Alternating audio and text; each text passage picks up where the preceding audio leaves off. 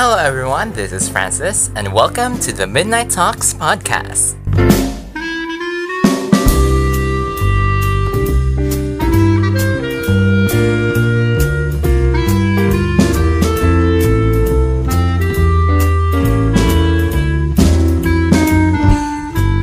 Ayan na nga, ayan na nga, ayan na nga, ayan na nga, everyone. Welcome to the third episode of the Midnight Talks podcast. We're on our third episode! Palakpakan naman dyan! Yes! Wala ba kayong mga kamay? Joke lang. Ayan. Welcome to our third episode of the Midnight Talks podcast. I'm happy to have you here. My name is Francis again, and I'm your host for today. Um, Wow, it's been three episodes already and nakikinig pa rin kayo. Hindi pa rin makapaniwala. I'm so thankful that you gave the podcast some support and yes, ayan na nga. I'm so sorry then because this episode is released on Sunday. Kasi ang usual, the usual schedule of episodes is on Saturday at 8pm but today I'll be releasing it, releasing, releasing it in um, on sa- Sunday 6pm which is very early for a midnight. Kaya, hapon talks with Francis. Joke lang. And as you can see from the title, we are talking to uh, today we are talking we're gonna be talking about Hallyu as a whole from K-pop, K-drama, K-beauty, and everything Hallyu. O, diba? Hallyu yarn. O. Ayun na nga. Kaya, samahan niyo ako. Tayo mag-usap. Kaya tara na. Usap na.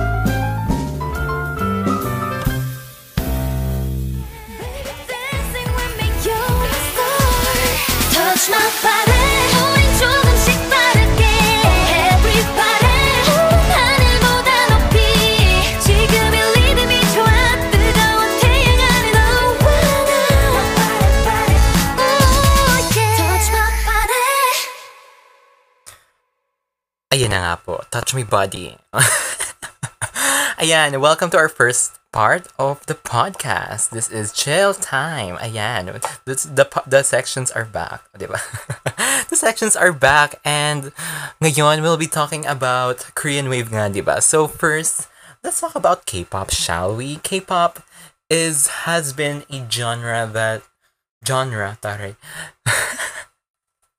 K-pop has been a genre that is loved by many people um from 2000s or from 90s actually until now and it's been growing and growing and growing until this very day which is so big like eh, from like alam niyo yun, akalain niyo from like 2010 or 2011, nakikigangnam style lang tayo.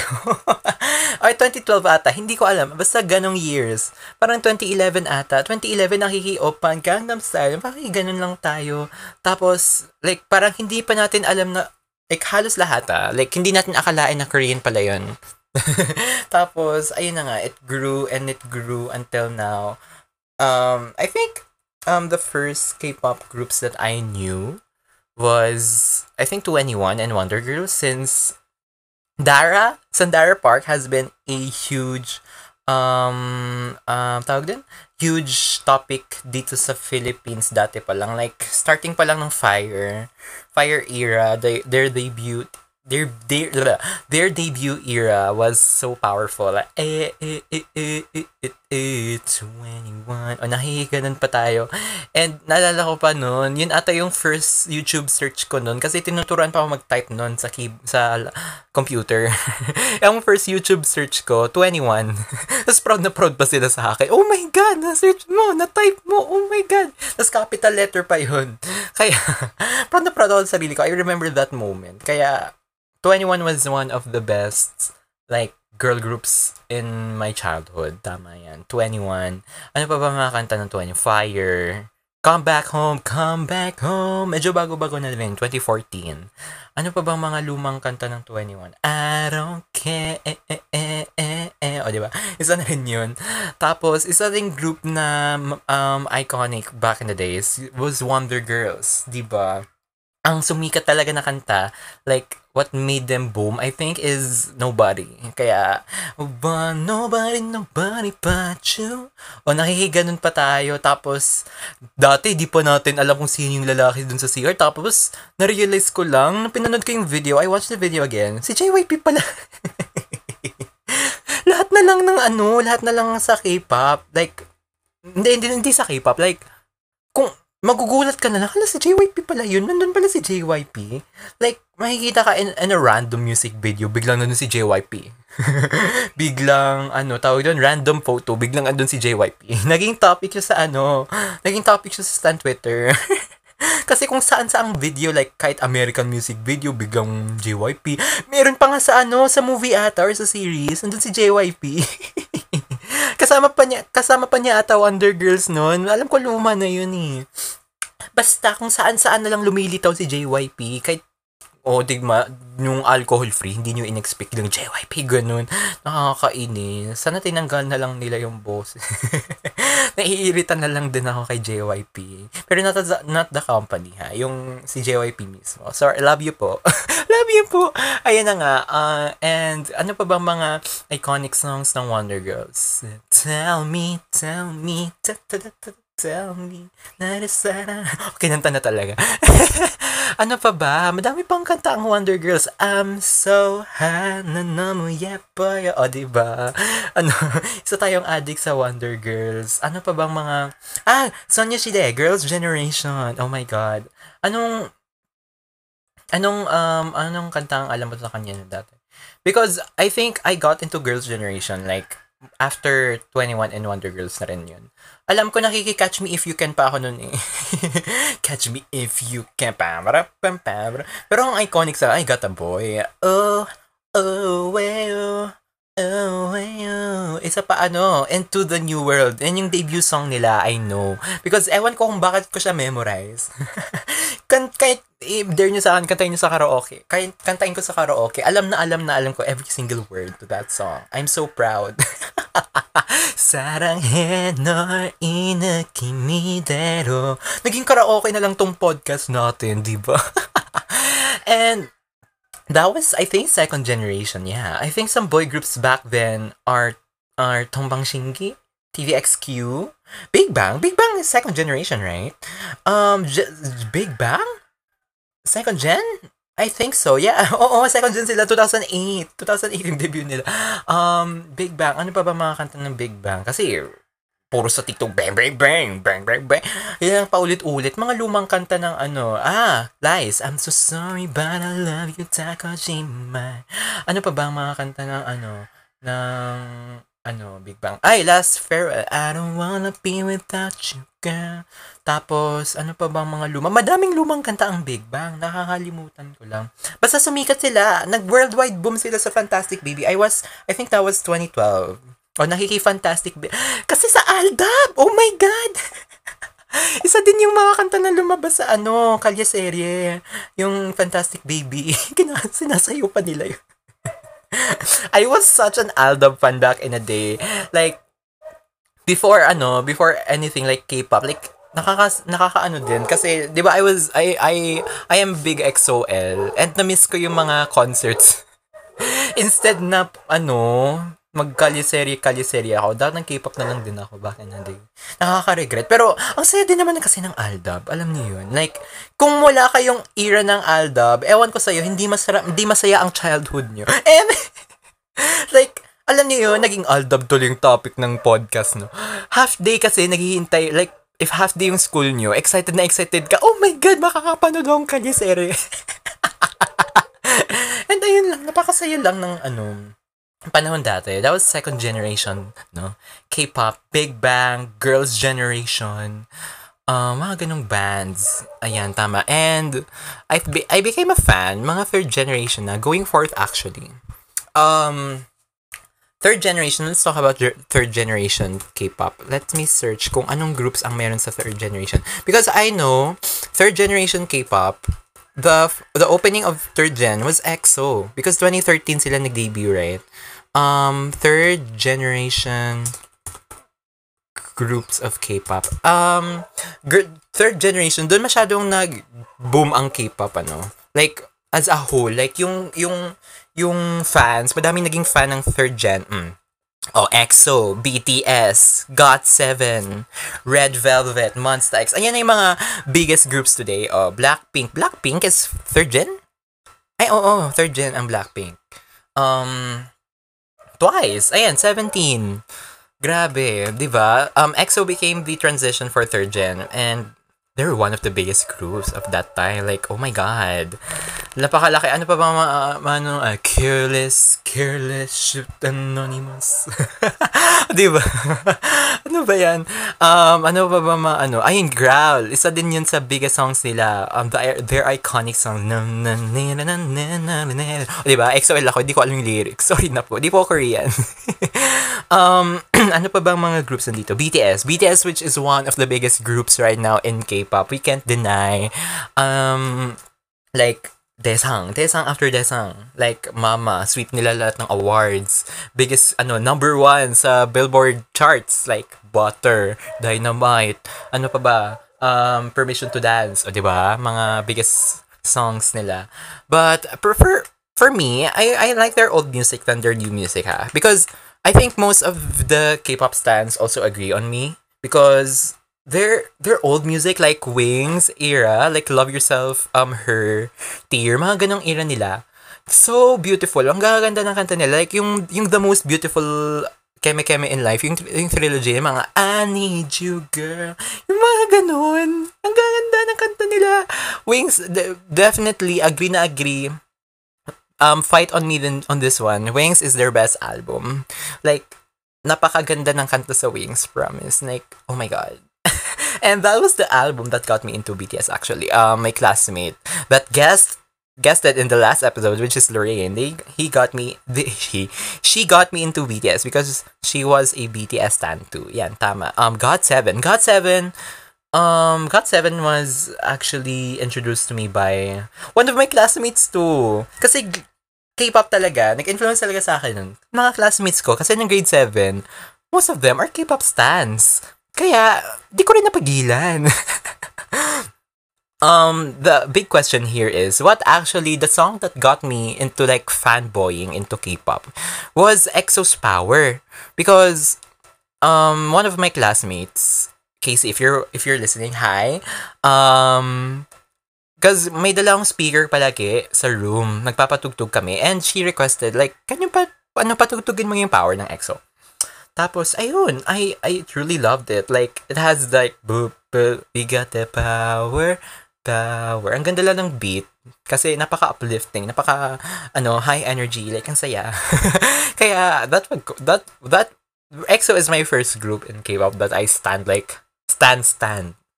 Yung pinaka, nag-fanboy talaga ako. Puntang concert, ganun, album. And the next one was Blackpink. Pero let's talk about that later. Ano pa mga groups? Um, 17. 17. I, I am planning to stand 17, guys. so help me on that. I'm currently watching um their Going 17 series. Kaya, mas lang na pa gustong stand ang 17. Twice. Twice is also one of the biggest girl groups in K-pop, diba? Tama. Um, their, their, their um, fandom are big in Korea and Japan. Um, 'Di ba? Napaka napaka ano ng ano. Ano pa ba mga hit songs ng Twice? TT, Likey, ang dami. What is Love? Um, Dance the Night Away, 'di ba? Ang dami. Um, very cutesy, pero ngayon very badass na yung concepts nila. Like anong mga concepts? Hindi, alcohol-free, hindi badass. I Can Stop Me, mga ganun. Mga fancy, mga dark. Medyo dark na hindi nakatulad. oh, my M Night TT, mga ganun. Ngayon, fancy. O, di ba?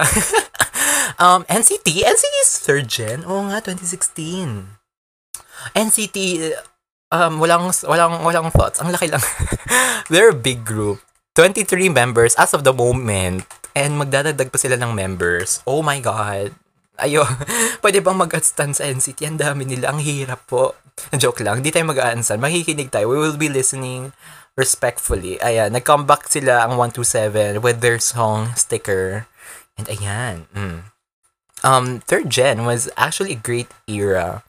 One of the greatest era. Pero, iba pa rin talaga yung bond ng ano no, second generation because there was not much um tawag doon there was not much away-away ng fandoms dati. Like, they were together. Pero, ayun, mahirap, may, ano, tawag, nag-get together mga idols. Hindi, like, hindi nila ini-issuehan. Pag may parang nagkasama yung idol or ganun-ganun, hindi nila siniship. Ah, ganun. Alam niyo yun. Tapos pag may award show, like, hindi sila natatakot mag-ano sa isa't isa. Like, parang make, make ano, um, tawag doon? Mga interactions. Alam mo yun? Like, parang ang saya-saya mo pa pag interact sila. Pero ngayon, third gen, actually, I would like to see more like that in second gen. Kaso, yung fan behavior nga lang talaga. Like, pag may nakikita lang ng isang girl member sa isang boy band member, like, parang isi-ship na silang dalawa, I hate that kind of um, um, pag-iisip. Ano Like, for me ha, because, ayawan ko lang. Ayoko lang ganun. Ayoko nang pag-ship sa other groups. Pero pag nag-ship naman sa same group, grabe-grabe naman. O, di ba? Iba din. Iba din yung ano, stigma. Ganun. Gusto ko lang like, I want their interaction to be free. Like, hindi lang sila sa backstage.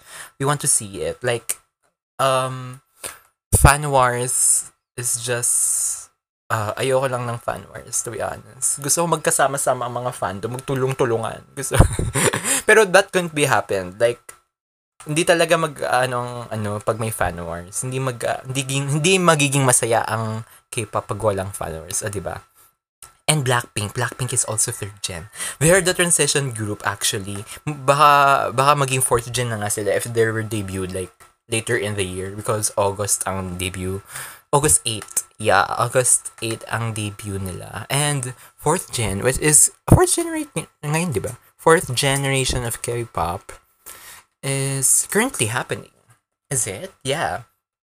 Ayan, um, Treasure, um, ITZY, TXT, 80s, The Boys, and Hypen. O, di ba? Ay, yung mga rookie groups ngayon. Um, actually, they're, they're so great. Ayan, ang pagkakaiba naman nila, ayan, dito sa fourth generation, sila ang pinaka-like synchronized. Like, every group na makikita mo, 80s, The Boys, and Hypen, Stray Kids, they're all synchronized. Like, oh my gosh, like, hindi sila like, para chuchu lang yung sumayaw, parang snap-snap lang na ganun. Sayaw sila na kung sayaw. Like, synchronize sila kung synchronize. Sila na ITZY? Oh my gosh! diba? Oh, Idol, G-Idol. Grabe, grabe po ngayon. At tawag doon? Um, I think fourth generation is also very, um, um, ano yung tawag doon? What do you call that? Very, ex, like, nag, nag-experiment, ayun, experimental ang music ng fourth gen. and Everglow, Eyes One, Ace, di ba? And, um, ayan. And what I think, um, I have some opinions because I think the boy groups currently um I don't see that much like different concepts. Like it's always the beats like boom boom boom boom. And I I like unlike ha, girl groups, their girl groups have more um concepts than boy groups and I I ko lang but good. um I hope some companies be creative in the comebacks. For me lang ha, That's my opinion. Pero cancel yung ka-cancel. Eme lang. Um, yeah, fourth gen is currently the era of K-pop today. And sobrang daming rookies ang nagde-debut like dito na dito ito yung era ng sum, sobrang sumisikat ang K-pop like that's how K-pop became mainstream like dati parang pagkakahiya mo pa ah K-pop stan ka ayokong ipakita na K-pop stan ako pero ngayon like naghahanap ka na ng friends in your community na K-pop, K-pop, K-pop stan. Kaya, ayun, pinapakita mo na, oh my God, K-pop stan ako. Papatugtog tayo ng ganto. Susot tayo ng gantong merch. So, di ba? Pinapakita mo na talaga lahat. And we have a submission from from Bestie. Ito, ang code name niya, oh, cutie underscore xx underscore magpagmahal. O, di ba? Ang ganda. okay, ang kanyang question, advice sa mga nagbabalak bumili ng K-pop merch sa buy and sell account. So, buy and sell on Twitter is a new, like, parang bagong community sa Twitter. It's just K-pop buy and sell. So, para siyang platform na rin kung bebenta ka ng merch or sell ka ng merch. Actually, this kind of buy and sell buy and sell buy and sell accounts for me are more trustable than K-pop shops because some K-pop shops, like, hindi nila pinapakita kung ano yung, kung ano yung, kung ano yung, ano nila, yung, yung tawag to, nakalimutan ko, kung ano yung, um person pers yung person yung ah yung kung sino sila like 'di ba? Like unlike K-pop stand with um K-pop stand with K-pop buy and sell accounts nakalink yung stand Twitter nila sa buy and sell like kilala mo kung sino kung kanino ka bibili like you know kung mutual mo tapos bibili ka sa kanya through their buy and sell accounts mas magan mas trustable naman yun kaysa sa ibang shop sa Twitter, 'di ba? Kaya ang advice ko lang naman masasabi ko, search for their username kung or search for their ay hindi.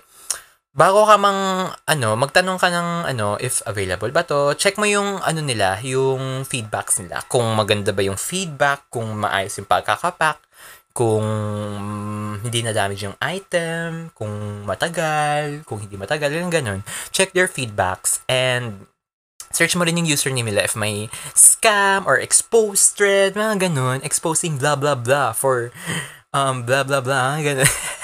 Uso yung mga ganyan sa Stantwit eh. And, ayun lang, yun lang masasabi ko. Di ba? ayun lang naman. Yun lang naman sasabi ko. Um, just be cautious in buying things in Twitter. Kasi madami din scammer. Di ba? Kahit sa Facebook naman. Mas madami namang scammer sa Facebook. Kasi, ano mo yun, kung sino-sinong account ka nalang bibili. And sa Twitter, parang, ewan ko, mas trustable for me. Mas, mas, mas mataas yung sa Twitter. Kasi madali lang din gumawa. Ay, madali na din gumawa ng Twitter account. Pero ayun lang, wala lang. Check their um, date kung kailan nagawa yung account. Hindi din. Basta yun lang. Oh, um, check for your feedbacks and um, search their username if scam ang ano nila. And let's now move on to the next segment of the podcast. This is um, hindi siya story time, pero parang gano'n na nga rin. May nag-submit kasi. Um, this is from Younghoon's boyfriend. Sana all. Younghoon's boyfriend. Okay. Sabi niya, anong masasabi mo sa Red Velvet discography? pero share ko lang, super enthusiastic ko talaga rito. Pero you know, if Psycho doesn't exist, RBB talaga best title for me. Oh my god, I agree. I agree. Psycho is their best title song for me. Um, Red Velvet's discography is very amazing from because I um basta pag SM Entertainment talaga, you expect their B-sides to be amazing. Like sobrang amazing. Like high quality. Like parang pwede na din siyang pang title track and napakaganda. Like various genres ang ipapakita sa inyo ng SM B-sides. Kaya Red Velvet discover the discography is so great. Like mga B-sides. Ano mga B-sides nila? Um Red Velvet? From what I know, basta mga B-sides nila magaganda. basta magaganda. Ayun, from their latest Pose. Oh, Pose. Pose. let's read um let's read pa. Um RBB talaga best title track for me kung walang Psycho. Period. Tapos usapan. pero grabe pa rin yung impact ng Psycho. Ewan ko kung okay ako. Pero so far, yun ang best K-pop song. Best, best K-pop song. Tama. Deserved song of the year last year. Kaso, iba yung nanalo. Kaso, hindi masyado kasing like, isa din yung fan votes, no? Isang factor na rin. Baka best title ng RV siguro. What are your thoughts on Queendom? Queen, Queendom? Queendom. Queendom Queendom is a mini album, right? It has six songs. I first um if if I'm not mistaken, Queendom. I I've listened to every every song on the album, and what I can say, Better Be is my favorite and and Pose. Like oh my god, napakaganda ng dalawang kantang yun. Um, I was expecting more actually because this is their comeback after like one and a half years napakatagal na. Better be Knock on Wood, Push and Pull in, Hello Sunset. Isa din yung Knock on Wood, daw din yan. Um, ang anong thoughts, anong thoughts mo? Ano sana yun? Ang ikli ng promotion. Yeah, ang ikli din ng promotion. Ilang two weeks, three weeks lang ata. Wala man lang din studio tune. Diyos ko ka SM. Tapos, what are your favorite sides of Red B-sides? What are my favorite B-sides of Red Velvet? Oh my gosh, one of my favorites Let me check. Because madaming B-sides ang Red Velvet. Um, dito tayo sa Rebe Festival. I have lots of favorites sa Rebe Festival. Um, ano pa ba? Um, Umpa Umpa. One, ang napaka-underrated ng Umpa Umpa. Um, ano pa bang mga B-sides ng Red Velvet? We have The Perfect Red Velvet, Bad Boy, Peekaboo, Kingdom Come, one of my favorites. My second date, um, nagsisearch ako sa Spotify kung anong meron. Kasi nakalimutan ko na mga din mga B-sides ng Red Velvet actually. Um, Zoo, You Better Know. You Better Know is, is, is not my cup of tea din, pero maganda din naman. You Better Know. Summer Magic, um, Blue Lemonade, tsaka um, Hit That Drum. Ayan ang dalawang favorites ko. Um, Perfect Velvet, okay. Um, Russian Roulette. My favorites from Russian Roulette are um, la, ano, Bad Dracula. Tama ba? Tsaka, ano pa ba? Ano pa bang mga... Ah, ah, ito, The Red, the first album. Favorite ko dito is Huff and Puff. Tama. And Red Dress, tsaka Dum Dum. One, one of my favorites. And Dum Dum Dum Dum Dum Dum. And, um, their, their, their Japanese tracks are amazing too. Like, hashtag Cookie Jar. Um, ano pa ba? You are my future. Yun ang nasa isip ko. Future of the day. diba? Um, Sapi din. Sapi, um, ano pa ba? Sayonara, RBB. Cookie Jar. Hashtag Cookie Jar. Third Summer, Would You, Rookie. So din to, Rookie, Rookie. Masupa, Rookie, Rookie, Rookie. Ice Cream Cake. Automatic. One of my favorites din, Automatic. Tsaka, Be Natural din. Oh my God.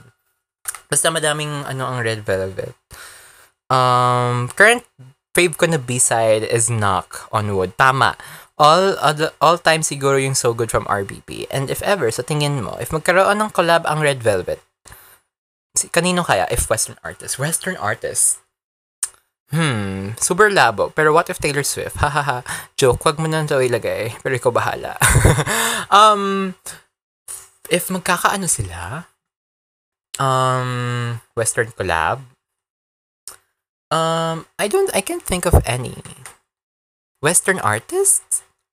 Um, siguro, um, Western artists? What if rapper? Doja Cat? Doja Cat, biglang. Oo nga, no. What if Doja Cat? Oh my God, naisip ko yun. Doja Cat. Doja Cat? Under genre? Doja Cat? Naisip ko talaga. Doja Cat. Pero ayun, siguro, Doja Cat. Wala akong maisip na ano eh, western artist. Pero maganda din yung Taylor Swift ha. In fairness. Um, if mag-play sana ako, okay.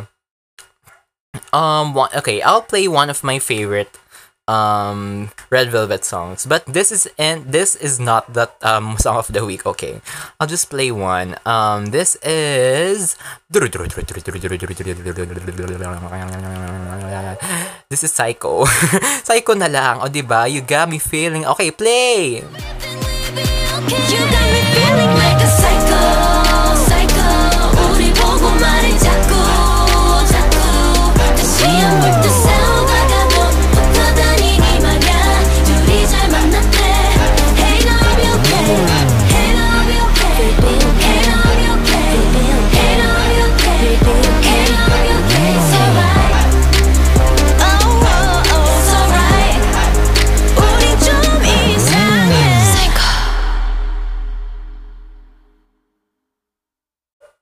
Ayan, so true bestie. Psycho Song of the Year. Kaso, wala, hindi na. Ba't kasi last, ano, last minute ng ano, nirelease ng SM. Like, December pa ata nirelease ng SM. Kaya hindi tuloy parang naging big ano. Kasi, um, ano na, ano ba yan? SM? Kasalanan ba ng SM? Basta, ano, bahala ng SM. Ang pangat lang talaga ng SM. Ayun lang, nag-grunt na. That was Psycho by Red Velvet. Ayan, tama. Um, actually, gusto ko sila makita live. Like, they haven't, they ha, um, di pa sila nagka-solo con dito, but, they did attend one of concerts, like, K-pop Keme Keme in Manila. Like, kasama pa nila NCT nun, di ba? And, gusto kong pumunta noon. Like, sayang. That was a good opportunity. Kasi nandun si Miss Shawi. si Miss Shawi yung habol. Um, ah, um, last K-pop ano ba ang last K-pop concert ko? Last K-pop concert of mine was actually GOT7. GOT7, that was, that's, that, ayun din yung last concert ng GOT7 dito din sa Manila, like, as a group. Aww. And magko-concert sila sana dito ng 2020. Dun, ay, hindi, not dito, sa Thailand. One of their biggest concerts sana sa Thailand. Kaso because of Corona, ayun, na-cancel. So sad. I actually miss going to concerts. Like, aww my first K-pop concert was EXO, and it was not a solo concert. It was Show Champion in Manila. I forgot the lineup. Show Champion in Manila. I think that that was with the boys, the boys and Wiki Miki. Show Champion in Manila, 2018. That was October. And that was not a good concert actually. Um, maganda yung lineup, pero yung pagka-production ng concert is so so so bad. Um, sino ba, sino ba yung buwisit na all access production Pultec na AAP? Mamatay na kayo. Eh, may, ang lineup is EXO, Wikimiki, The Boys, MXM, Hyunsub and Wiyung, tsaka ano tong isa? Kalimutan, hindi ko, Sen, Seno X, ayan. Tapos yung host si Kim Shin Young, which is MC. And, um, expect ko madaming pupunta. Kaso, like, hindi, madaming pupuntang tao. Kaso, gulat ako, ba't ako na ano, ba't hindi sobrang daming kumuha ng ticket? Kasi online ako bumili nun. And I was expecting na maubusan ako. Pero ayun, nakakuha ako. And that experience was so bad. Like, from Gen Ad, kasi Gen Ad yung section ko nun, um, we can't hear anything. The volume was so low. Like, parang yung speakers lang sa um so sa malapit sa stage yung gumagana. We can't hear anything from Gen Ad and Upper Box also. And napakahina lang talaga ng volume. Mas mas malakas pa yung crowd kaysa sa speakers. And every um every speech, every may speech yung idol, hindi namin maintindihan kahit may interpreter. Wala kaming maintindihan. Kaya sigaw-sigaw na lang, "Oh, wala kaming maintindihan." Ganyan kami. And I also I actually lost my lost my um like parang mga videos ng concert because it was in my old phone.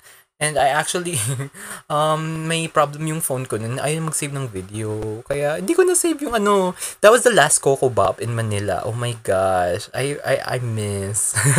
I miss. And, I actually regret it because, hindi pa ako nag-stand ng The Boys noon. And I, I, I, I am a casual li- listener of The Boys ngayon. And, that was OT12. Oh my God.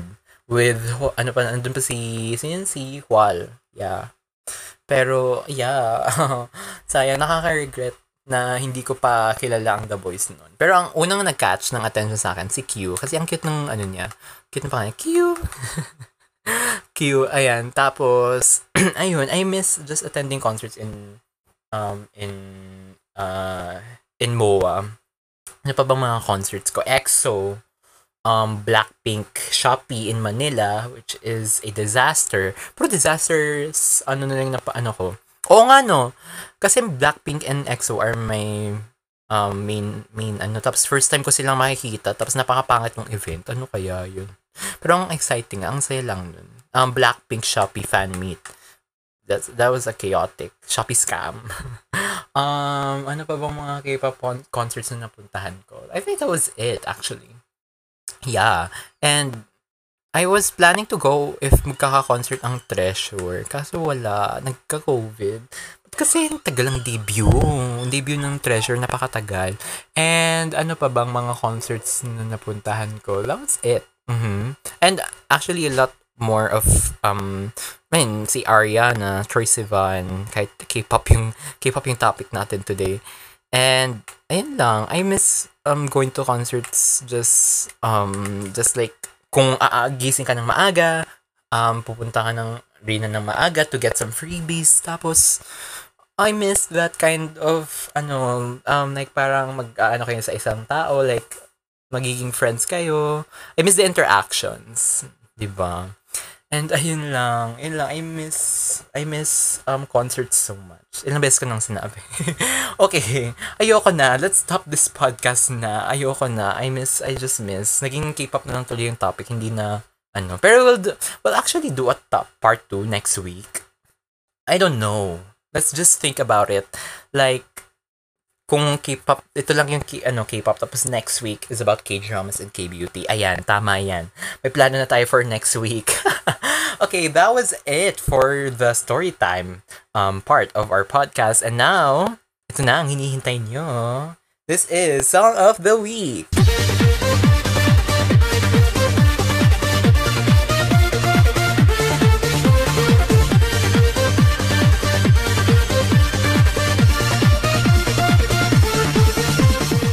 Ayun na nga, the song of the week for this week is another Korean song because we're on the topic of K-pop today. Kaya, why not? Why not? Why not K-pop din ang kanta natin? This song of the week is one of the fourth gen. It's just a fourth gen ng K-pop and is actually a great song. This is Stereotype by Stacy Girls. Let's go! 알겠지만 미안하지만